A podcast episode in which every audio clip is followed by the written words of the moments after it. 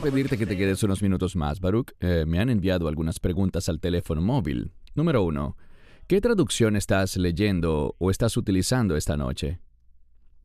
Esta no es una traducción, este es el Nuevo Testamento griego. La traducción, por así decirlo, es mía. Ah, ok. Muy bien, ¿quieres decir que no podemos salir y comprar esa versión, aunque es básicamente lo que todos quisiéramos? Ok, eh, la segunda pregunta toca algo que mencionaste un par de veces sobre las cosas que escuchamos en las noticias y que no son precisas o tal vez no son totalmente verdaderas. ¿A dónde nos guiarías? ¿O cuál sería tu sugerencia sobre dónde podríamos obtener algunos buenos recursos informativos sobre lo que está pasando en Israel? ¿Algún canal que al menos sea el menos parcializado? Existe un sitio web llamado Arutz Sheva, pueden simplemente ir a su teléfono y escribirlo así tal cual. Arutz, que sería A-R-U-T-Z, y Sheiva o 7 en hebreo, el número 7. Esa página está en inglés y también en hebreo. La pueden ver en inglés y tiene una muy buena selección de noticias. Otra fuente que recomendaría se trata de un hombre llamado Amir Tsarfati, quien es un creyente israelí. Muchos de ustedes probablemente hayan oído sobre él o lo conozcan. Él da excelentes actualizaciones sobre lo que está sucediendo en Israel. Creo que él entiende bien la situación. Durante las protestas de mediados de 2023, él criticó la forma como los medios están dando las noticias, porque Dicen que supuestamente Israel está en un estado de deterioro y un montón de mentiras que evidencian claramente cómo los medios tratan de detener al gobierno, que debo decir que es un gobierno que fue electo para ejecutar sus políticas basadas en la decisión de la mayoría, pero ahora están usando a la Corte Suprema para obstruir y anular las decisiones del gobierno. Israel no tiene una constitución, por lo tanto, lo que diga la Knesset, que es el Congreso o el Parlamento electo democráticamente, es la representación del pueblo. Entonces la Corte Suprema ha sido politizada y creo que eso está pasando aquí en Estados Unidos también. Y por lo tanto, de eso es de lo que se trata. Lo triste es que muchos de los creyentes en Israel se están poniendo del lado de los medios y apoyando a una Corte Suprema que está a favor de cosas que la gente de fe no debería apoyar. Ok. Em, Siguiente pregunta. ¿Crees que la Biblia enseña que el rapto sucederá antes del comienzo de la tribulación? ¿O en qué punto? Y por favor explica tu respuesta. Bueno, yo les respondería esto. ¿Puede alguien compartir conmigo el versículo bíblico por el cual deberíamos definir el rapto a la luz de esos últimos siete años? No conozco un versículo en toda la Biblia que vincule al rapto con esos siete años. Pero sí sé algo. Dice en primera a los tesalonicenses 5:9 que no hemos sido designados para la ira, sino para la salvación. Entonces lo que puedo decir con toda seguridad es esto. Antes de que comience la ira de Dios, la iglesia será removida. Yo uso la ira de Dios como el punto de referencia para decir, ¿cuándo sucederá el rapto? antes del inicio de la ira. No conozco razón alguna para establecer el momento del rapto en base al supuesto período de tribulación, y tengo una razón para decir supuesto.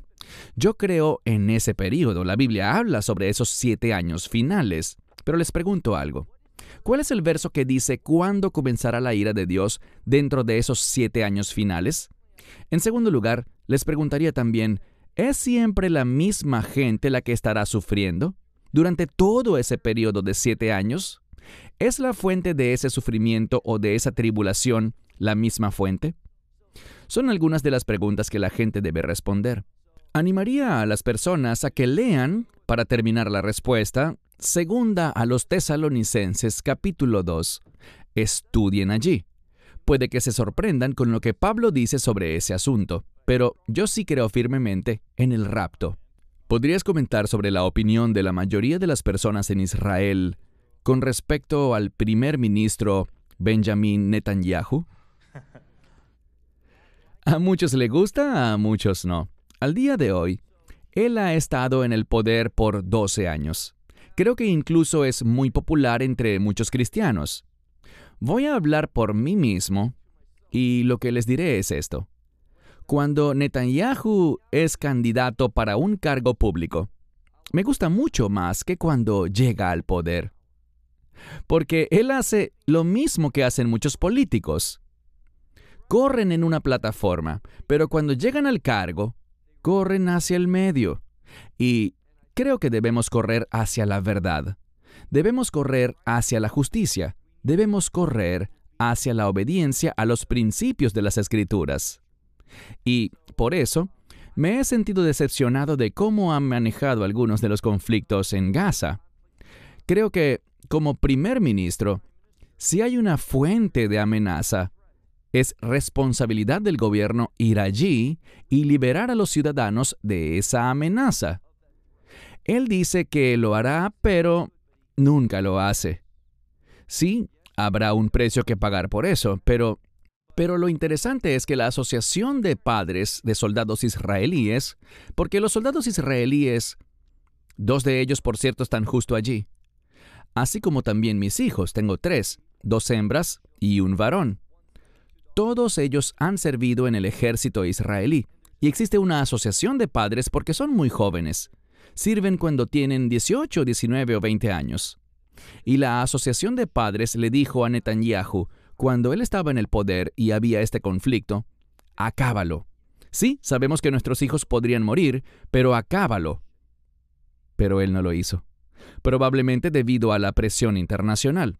Entonces, no sé si respondí la pregunta, pero he dicho lo suficiente. Esa es una buena respuesta, gracias. avanzamos. ¿Cómo llegaste al punto de convertirte en rabino como creyente cristiano? ¿Y cómo eres visto o cómo eres recibido por el pueblo judío en Israel?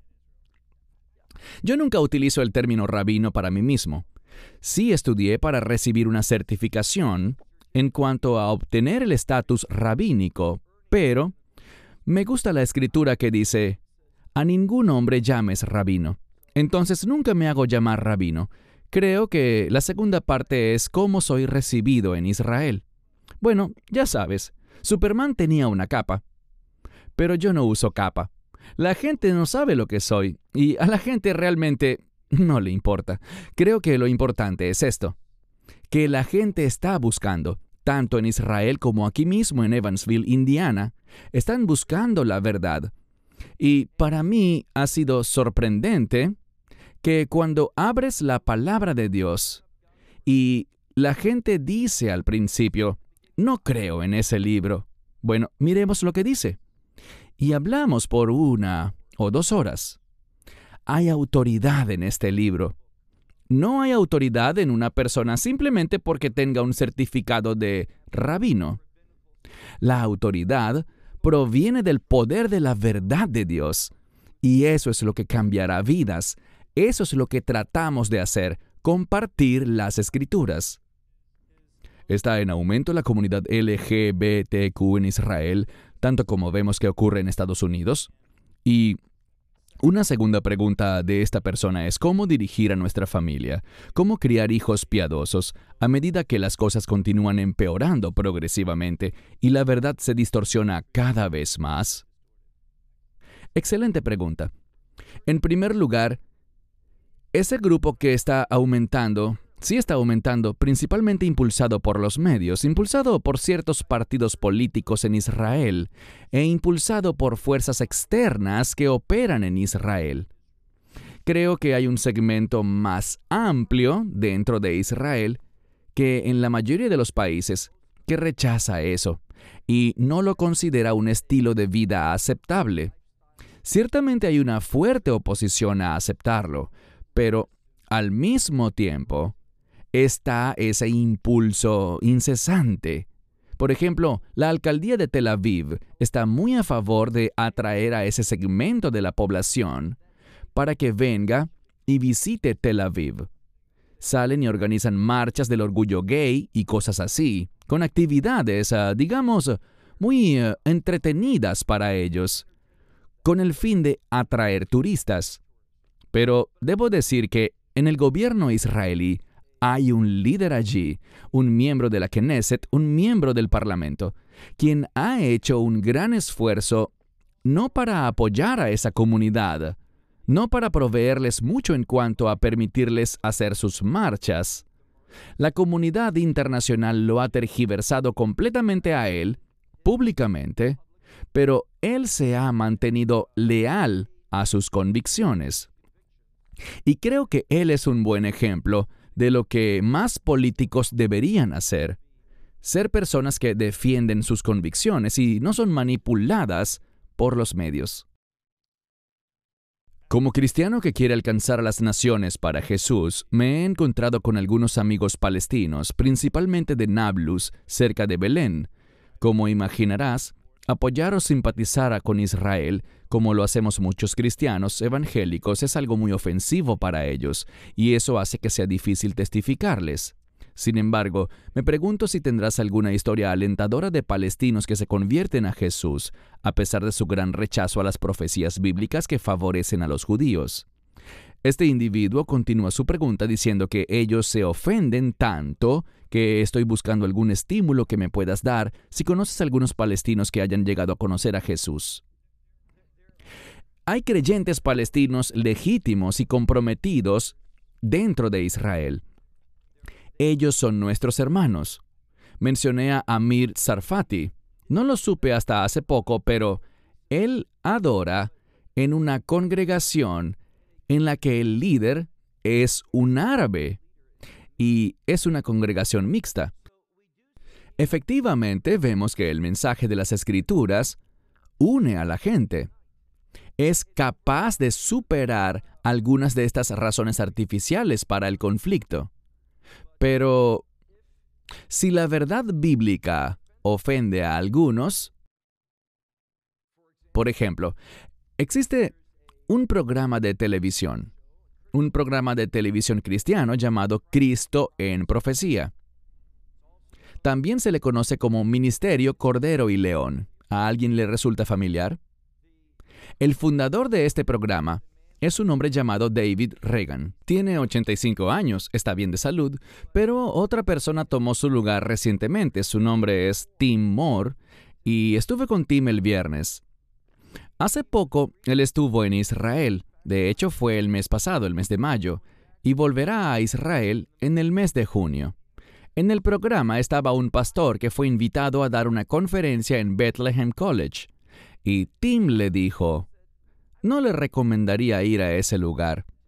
Pero él lo hizo, y mientras comenzaba a enseñar y le habían dicho que simplemente compartiera algo de su corazón, mientras él hacía eso, habló sobre Israel, utilizó esa palabra, y le dijeron, no, Israel no existe.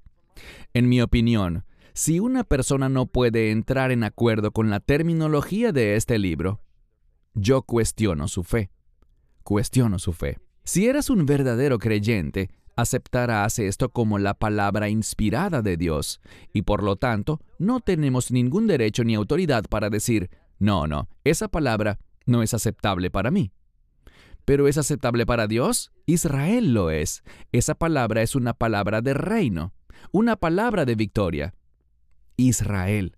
Debemos utilizar la terminología que se usa en la palabra de Dios. Algo similar a esa pregunta, ¿cómo encaja la población tan multicultural que actualmente vive en Israel dentro de la profecía? ¿Multicultural? Eh, pues ah, voy a suponer... Pensaba que todos eran como yo allá. voy a suponer que la pregunta se refiere a la diversidad de allá, la diversidad racial y étnica. ¿Cómo juega ese elemento en la profecía para la nación de Israel? Bueno, diré esto. Hay un tiempo anunciado por Jeremías en Jeremías 37. Etzerahile Jacob, un tiempo de angustia o tribulación para Jacob, para Israel. Umemene Yibeshea, pero él será liberado de allí. Dios permitirá algunas cosas duras. De hecho, si lees las palabras del Mesías y lees las palabras de Daniel en Daniel 12.1, dice que el peor momento para Israel, peor que el holocausto inclusive, está en el futuro.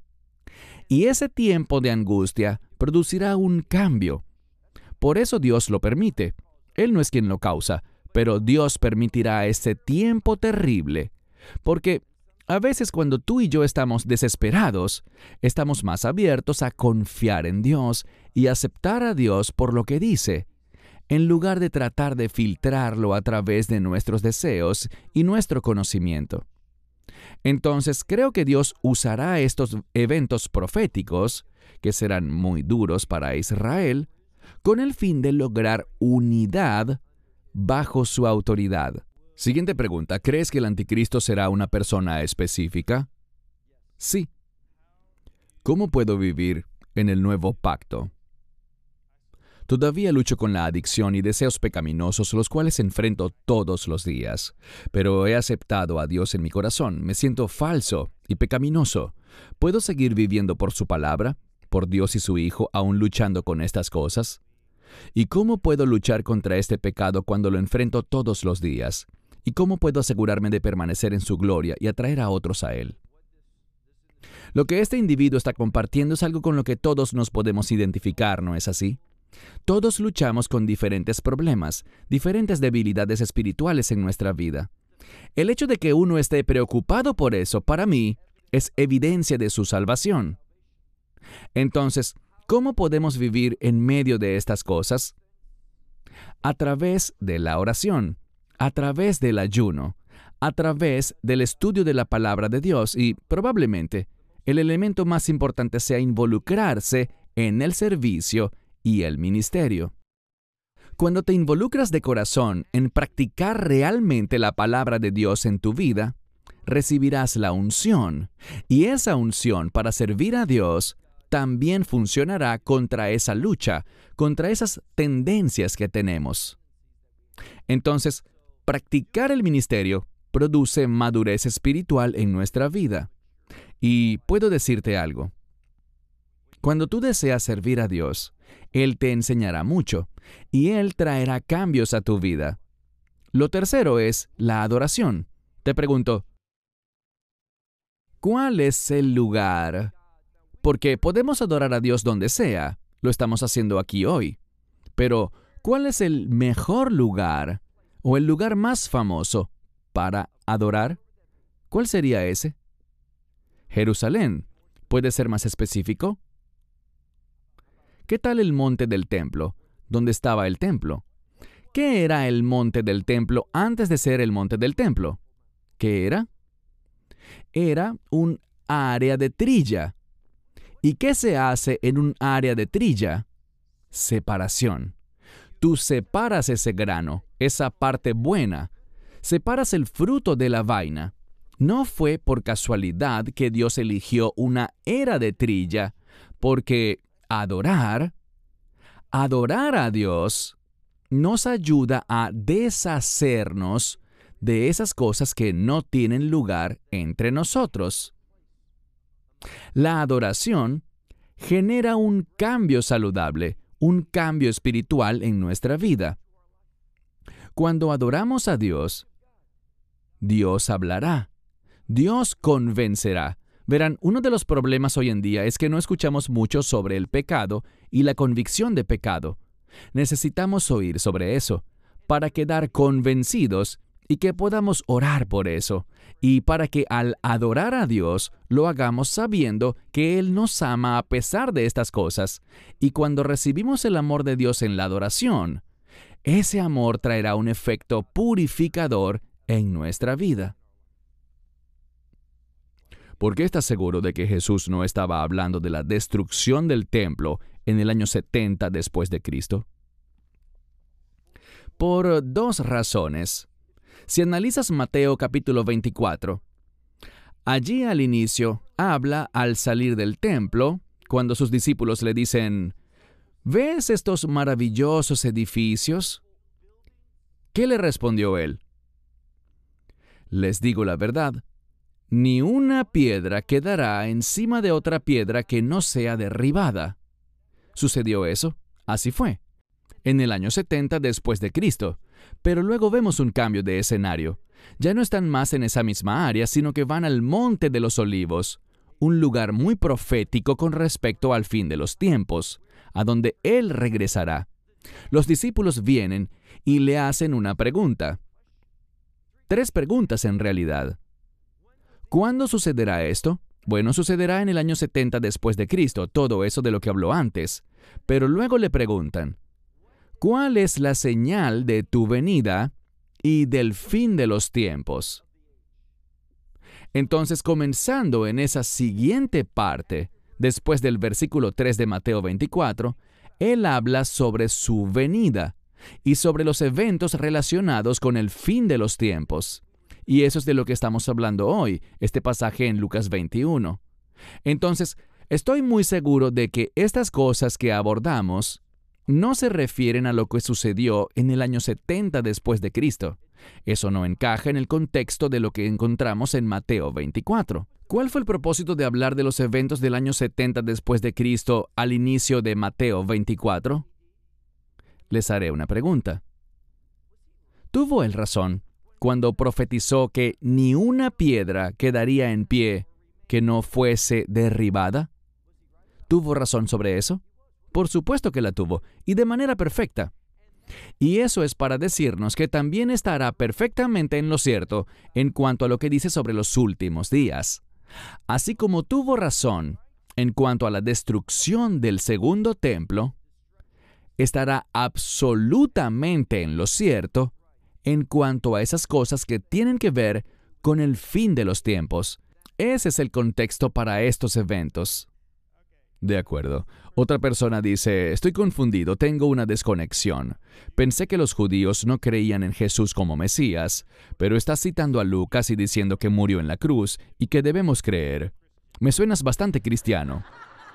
Existen muchos creyentes que son judíos, que han recibido la fe de Jesucristo. De hecho, si miras el libro de Hechos, capítulo 15, tenían un problema. Tuvieron una reunión en Jerusalén para ver si los gentiles podían unirse al club. Entonces, la historia, habían muchos en el pasado, hay muchos hoy, y alabado sea Dios, habrá aún más en los últimos días. Si la guerra entre Rusia y Ucrania es inevitable, ¿cómo debemos orar? ¿Qué significa en esta situación orar para que venga el reino de Dios? Sabes, este ha sido un conflicto muy atroz por todo lo que está sufriendo el pueblo ucraniano. Y, de nuevo, nuestra organización está trabajando en Ucrania Transmitimos estudios bíblicos a Ucrania en dos o tres estaciones, tanto en ruso como también en el idioma ucraniano, y tenemos amigos que viven allí. Conocemos a ucranianos que vinieron para inmigrar a Israel desde Ucrania.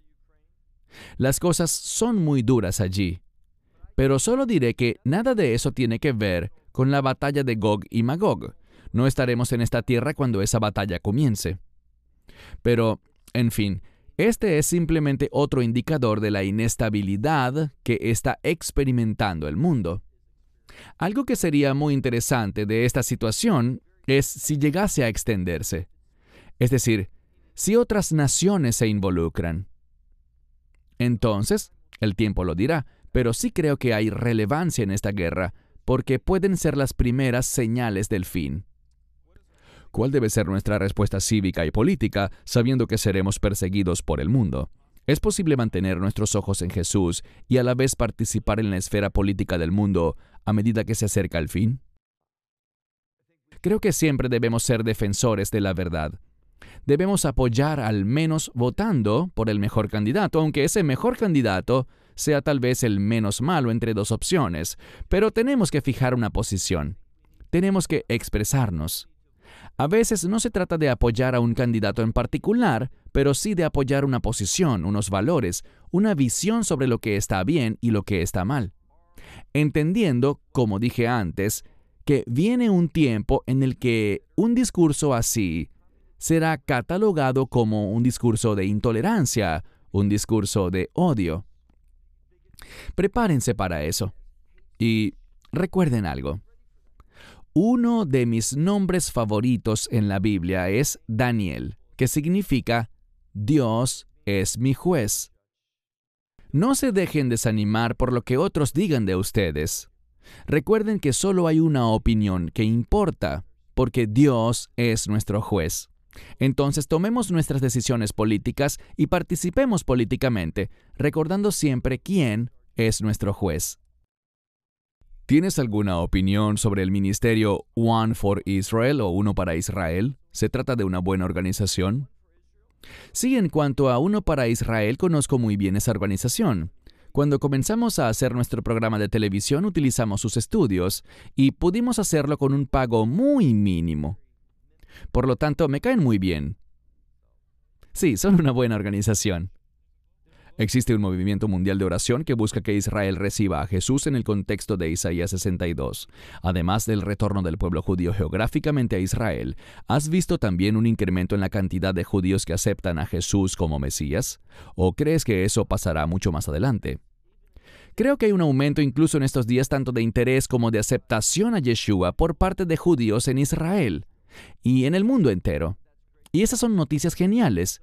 Sé que viene una aceptación masiva cuando un tercio del pueblo judío que logre sobrevivir tras ese tiempo de angustia del que hablamos antes, un tercio de los judíos lo aceptará. Ellos lo aceptarán cuando lo vean regresar para darles la victoria, liberándolos de sus enemigos. Pero ya estamos viendo una cosecha inicial que está teniendo lugar. ¿Habrá una guerra mundial pronto? China y Rusia ahora están en buenos términos y he oído que China quiere invadir Taiwán. Y con el conflicto actual entre Rusia y Ucrania, una tercera guerra mundial luce más factible ahora que nunca. ¿Qué está haciendo Dios en esta situación? ¿Cuál es su papel en todo esto? Creo que se producirá un conflicto militar significativo. Pienso que hacia donde deberíamos estar mirando es hacia Irán y a las naciones que se unirán a Irán. En mi opinión, este es el próximo gran evento profético del cual habla Daniel capítulo 8. Muchas personas piensan que ya Daniel 8 se cumplió, pero no es así. Si lees, por ejemplo, los versos 17 y 19, si no me equivoco, dice tres veces que estas profecías, estas visiones, son para el fin de los tiempos, para el último periodo establecido. Así que Daniel 8 no es una profecía que ya se haya cumplido. Muy bien. Baruch, ¿podrías cerrar en oración y simplemente pidiéndole a Dios por nuestra congregación, para que Dios continúe dándonos pasión por su palabra, que nos proteja de las trampas del enemigo y que siga guiándonos y dirigiéndonos? Pongámonos en pie. En muchos lugares del mundo al orar la gente se pone de pie, así que les invito a que lo hagamos. Oh Señor Dios nuestro, Dios de nuestros padres, Dios de Abraham, de Isaac y de Jacob. Te alabamos y bendecimos tu santo nombre, te exaltamos y oramos por esta congregación. Oramos para que sea una congregación que supere los obstáculos, que persevere, que defienda la verdad, Dales discernimiento para reconocer los planes y estrategias del enemigo. Que puedan tener tu perspectiva. Oramos por fidelidad. Oramos por humildad. Oramos por el liderazgo de la iglesia Betel y de las otras iglesias que están aquí representadas en esta noche. Pues sabemos que en realidad solo hay una iglesia. Señor, oramos para que puedas moverte dentro del liderazgo, para que puedan ser ejemplos de fidelidad, de humildad, que deseen siempre demostrar la verdad y el amor de Dios unos por otros, como nos has mandado. Padre, te agradecemos por esta congregación y por las demás, y te pedimos que te muevas poderosamente para que sean testigos fieles en esta ciudad y más allá de ella, de tu verdad. Señor Dios, tú eres bueno, tú eres santo, eres el santificador de tu pueblo, y esperamos ansiosamente el cumplimiento de estas cosas, y que sucedan de acuerdo al buen plan que tú tienes que vivamos atentos, oyendo y vigilando, que seamos personas de oración, mientras vemos que los últimos días están en el horizonte. Todo esto lo pedimos en el bendito nombre de nuestro Señor y Salvador, el Mesías Yeshua, Jesucristo. Amén. Esperamos que te hayas edificado con el mensaje de hoy y lo compartas con otros. Te invitamos a seguir nuestros estudios cada semana por este canal y por el portal de YouTube de Amarás a Israel. También puedes descargar nuestra aplicación móvil gratuita Mi Estudio Bíblico. Finalmente, para obtener más información sobre nosotros, visita nuestra web amarasaisrael.org, donde encontrarás otras conferencias de Baruch en audio, video y texto. Hasta el próximo programa. Que el Señor te bendiga en Yeshua Hamashiach, Jesús el Mesías, mientras caminas con él. Shalom desde Israel.